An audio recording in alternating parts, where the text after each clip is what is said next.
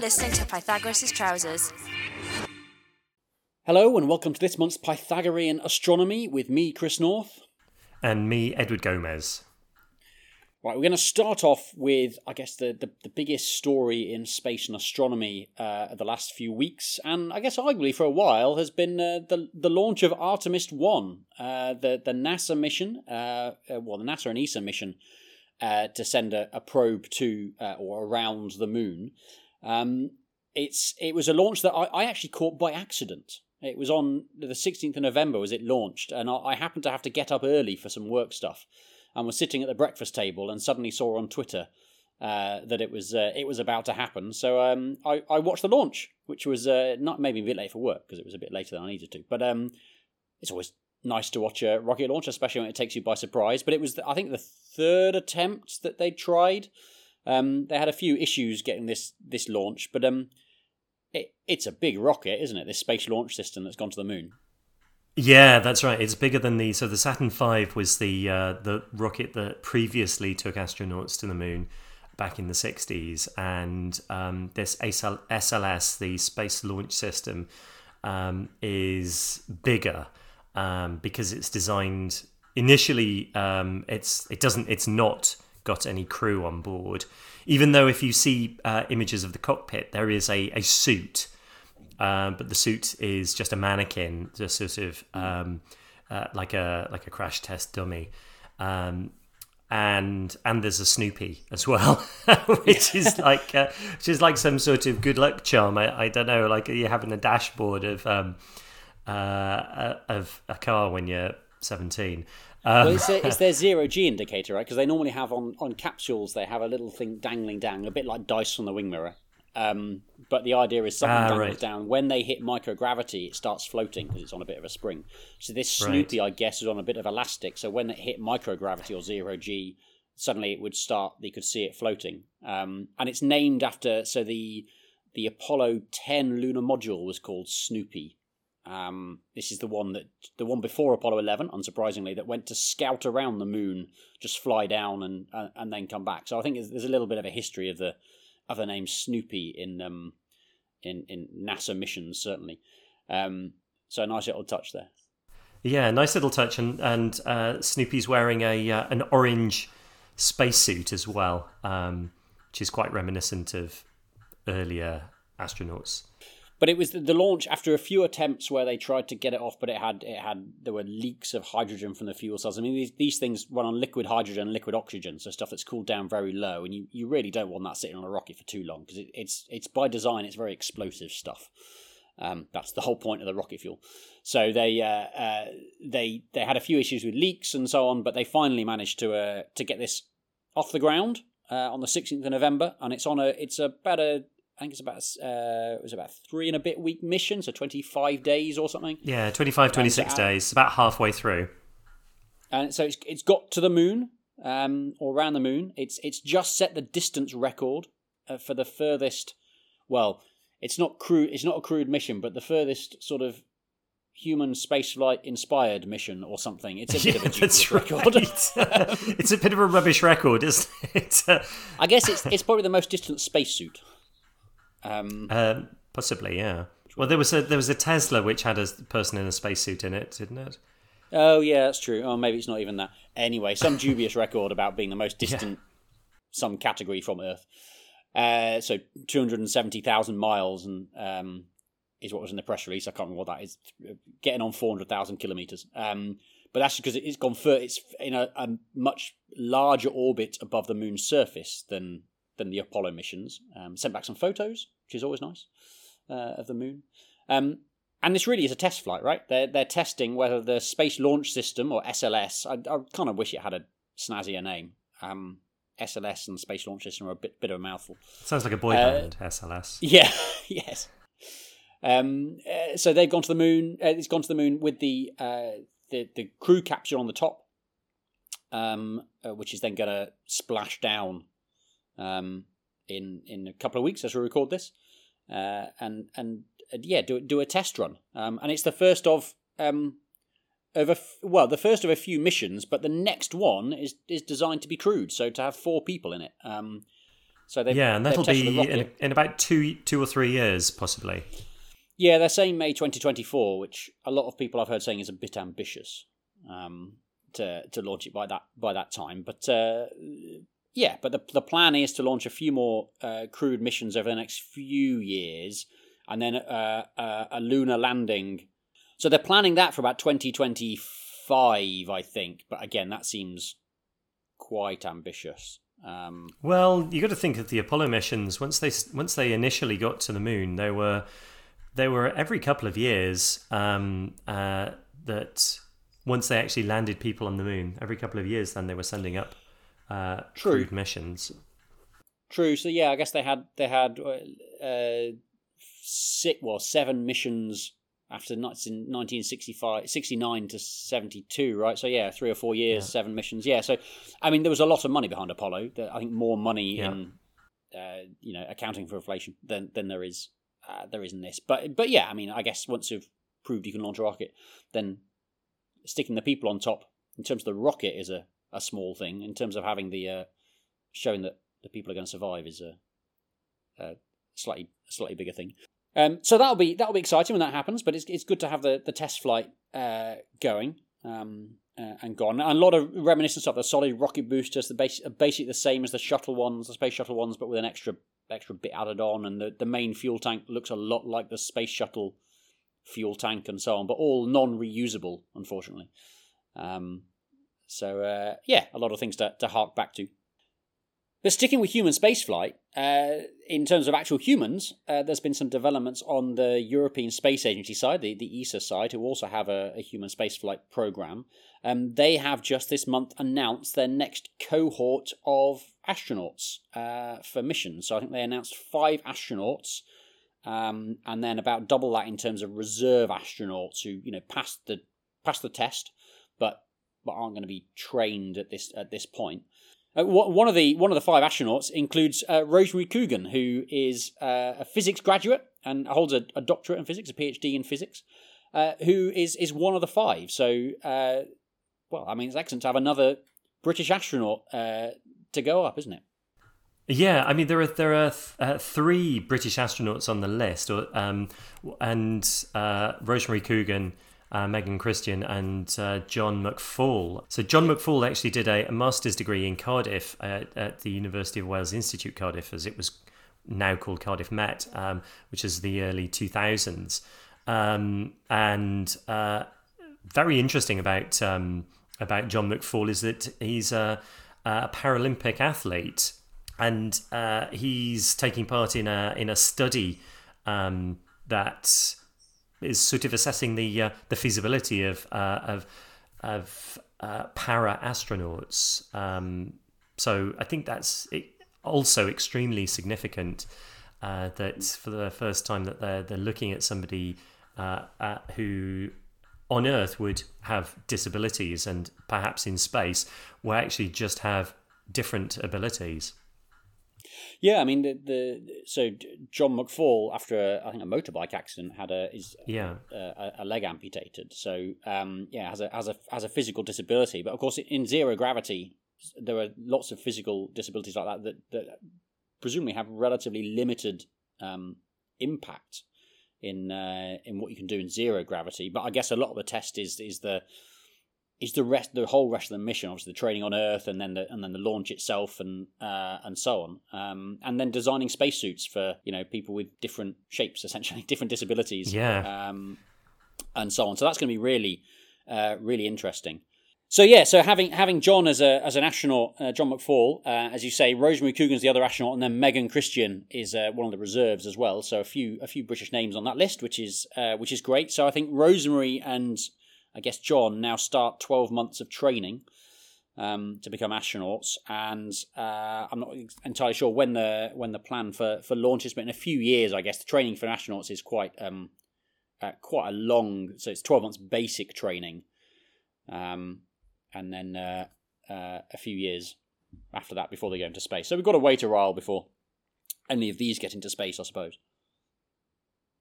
Let's move from human spaceflight to some of the, the science exploration of our our universe. Um, we'll start off. Uh, let's start off close to home. Um, and Edward, you spotted a story uh, from Mars, and actually, the the, the the, the images this is based on were a few years ago, 2019. But there's some some new analysis of uh, Martian clouds. What have what have we learned from this? I think it was the Mars Express mission, wasn't it?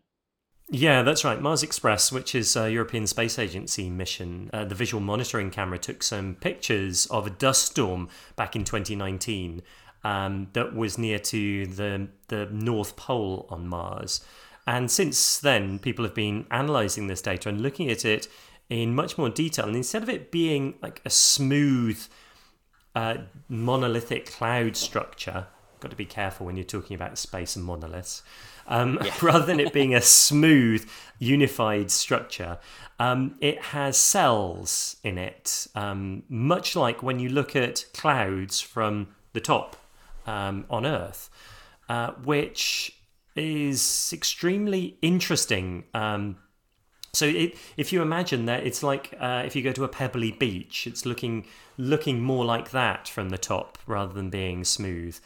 Um, and uh, this gives us more of an indication that it has um, the the types of processes that we we see on Earth about convection currents happening in these these little cells. So this is a, a, huge dust storm, obviously, but you get these little cells that each have their own little convection cycles in them. Not something that we'd really thought of before. What's interesting here is that this is this dust storm. So it's not the clouds. I said it was the clouds. It's not really the clouds. It's these these these clouds of dust which go all the way down to the surface. Right, these enormous storms over the surface. So I think that's the really interesting thing for me is that, is that it is these these dust storms are behaving rather than just like you might imagine this this pile of dust sort of being blown across the desert kind of idea. It is this cloud-like structure. That's um, that's quite quite cool to understand the processes going on.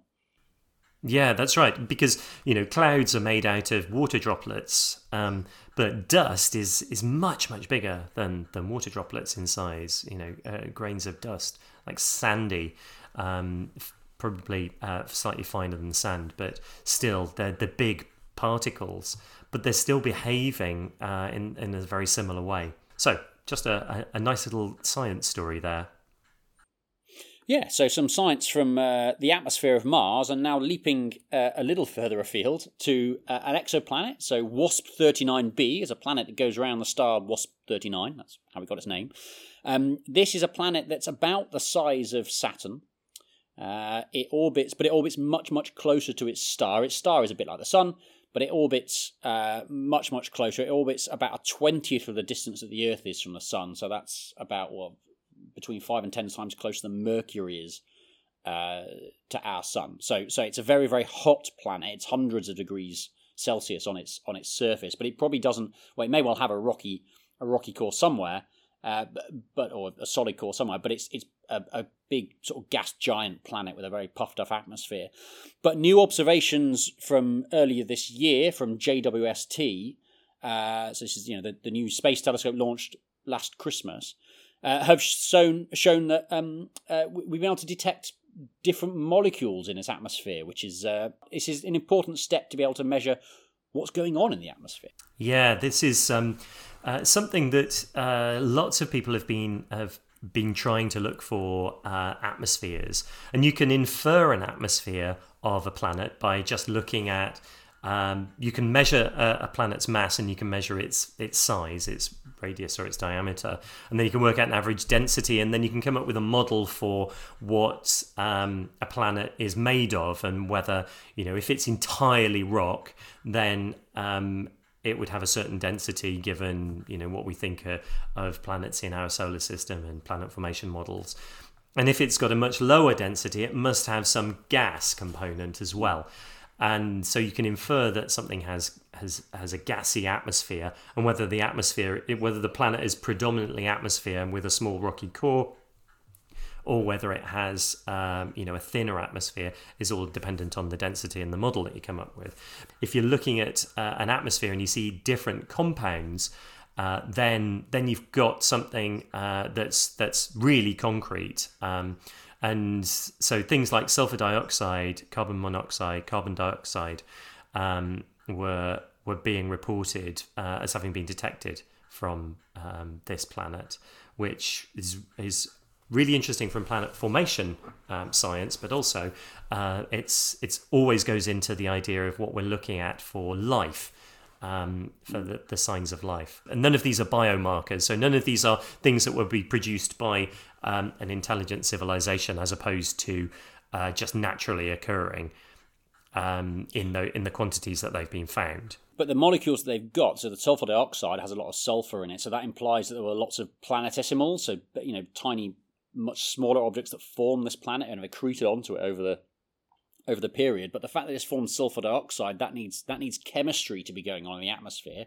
So I mean, not necessarily particularly exotic chemistry, but high energy radiation, ultraviolet light, and so on from the star to to break things down and to form that sulfur dioxide. So we know there's active chemistry there. Again, not a surprise, but interesting to have, have detected it.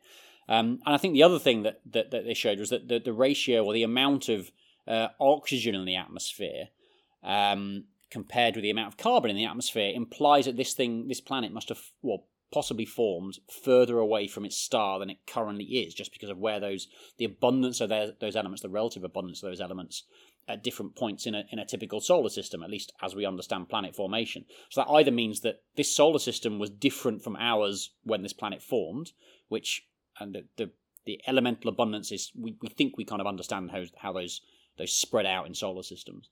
Uh, but also, this supports the idea that these planets spiral in. So, a lot of these, what are often called hot Jupiters, so gas giant planets that are very, very close to their star, didn't form there. It's commonly thought that they've migrated in from much larger distances. So again, this is kind of chemical evidence, if you like, for for that process, uh, which is uh, you know extra lines of support. And then it's going to be fascinating to see what what the chemistry on some of these planets that are so hot is. You know, to be able to understand these atmospheres is is the next kind of big thing in exoplanet science, rather than just their size and mass. To understand what they're actually like is uh, is going to be really cool over the next well few years with JWS, JWST, but then I guess decades with with future missions. Yeah, the the the planet migration, um, so planets changing their orbital positions is is a fascinating subject, particularly because we think of our solar system as being a normal solar system. Um, but we haven't had any of these great migrations in our solar system. Um, all of the solar system formation theories are looking at mostly we've had the the rocky planets towards the sun and the, the gassy planets further out, uh, with some bits and pieces left behind, like uh, uh, like centaurs and trans-Neptunian Neptunian objects and um, and the asteroid belt and um, and everything's mostly where it is. A couple of in a couple of situations, some things may have been hit, and um, you know something while the solar system was forming may have hit the Earth to form the Moon, but that was you know not after the planets have formed, as as is most likely the case um, in in this situation. And we see this with, like you were saying, a lot of other. How do these hot Jupiters get to be very close to the sun was a big question because in in terms of the planet formation or the, the, the in terms of looking at how extrasolar systems formed we couldn't really look at our own solar system because the Jupiter sized planets were very close. And in our solar system, Jupiter's very far away from the sun. Um, so they have to move about. Yeah, and the interesting imp- impact on the rest of the planets, obviously, if Jupiter had spiraled in towards the Sun, then it may well have disrupted the inner planets and sent the Earth and Mars and Venus and Mercury careering to diff- either different distances or maybe even out of the solar system. So that's one one interesting question, one important difference to our solar system. It's quite nice being on a rocky planet close to the Sun. It's um it's very useful for life. Uh, but then, yeah, the impact that we've got other extrasolar extrasolar planets where the, the atmospheres are being stripped away by all the intense radiation from the star, and so being able to study those examples, you know, there's there's a there's a lot of focus on Earth-like planets, you know, looking for Earth 2.0. But actually, these exoplanets that are nothing like anything we've got in our solar system, although no one is suggesting, at least at the moment, as far as I'm aware, uh, seriously that there could be you know life in the atmosphere of this planet. Um, I mean, certainly not life as we know it, but you know who knows. Uh, then you know, studying these completely alien worlds is uh, is is fascinating scientifically without the the I guess the more evocative question of you know is is there life there, uh, it's it's still an interesting thing to ask about the solar system because eventually we might say, you know, can we explain well why Jupiter didn't spiral in? We think it's the timescale of formation, right? But it can also be the resonances as well. Um, so because yeah. we've got um, this sort of resonance between Jupiter, Saturn, and the Sun, um, we might be very lucky, and you know, might be that our solar system, our solar system, is very lucky, and that's how life came to form, uh, because because we have a moon, a moon, you know, uh, producing tides uh, was extremely useful, so that uh, you know things for could lay exposed. and things, yeah, yeah, uh, for for macroscopic uh, life, and that might be why you know we don't have this migration happening. Is that uh, we've we've just got you know one of the special cases where it doesn't happen. Um, and if you've got too many very large planets, if you say form three Jupiters, it might be a disaster solar system, and uh, uh the the three Jupiters kick out everything else yeah, interesting sort of planetary dynamics to, to look at. But uh, for now, these studies of the atmospheres are, are, are, fascinating, and, and I think not not just these hot Jupiter planets, but but also others. We said other other planets that are maybe more like Earth size are going to be the study of not just JWST, but in future years, uh, Ariel and other sort of European missions, which are going to uh, be uh, be launching specifically to study the atmospheres of uh, of exoplanets and find out what they're what they're really like. So that's uh, that's it for this month. Uh, thank you, Edward, uh, for joining me again. Don't forget, you can find past episodes and subscribe to the podcast at pythagastro.uk. You can also search for us on Spotify. Just look for Pythagorean Astronomy. So until next month, goodbye. Goodbye. You've been listening to Pythagorean Astronomy, an extended version of this month's Astronomy Roundup from Pythagoras' Trousers, a weekly science and technology radio show presented by me, Rhys Phillips. You can catch up on full episodes of Pythagoras' Trousers, subscribe to our podcast, and get in touch by going to www.pythagoras-trousers.radio.fm.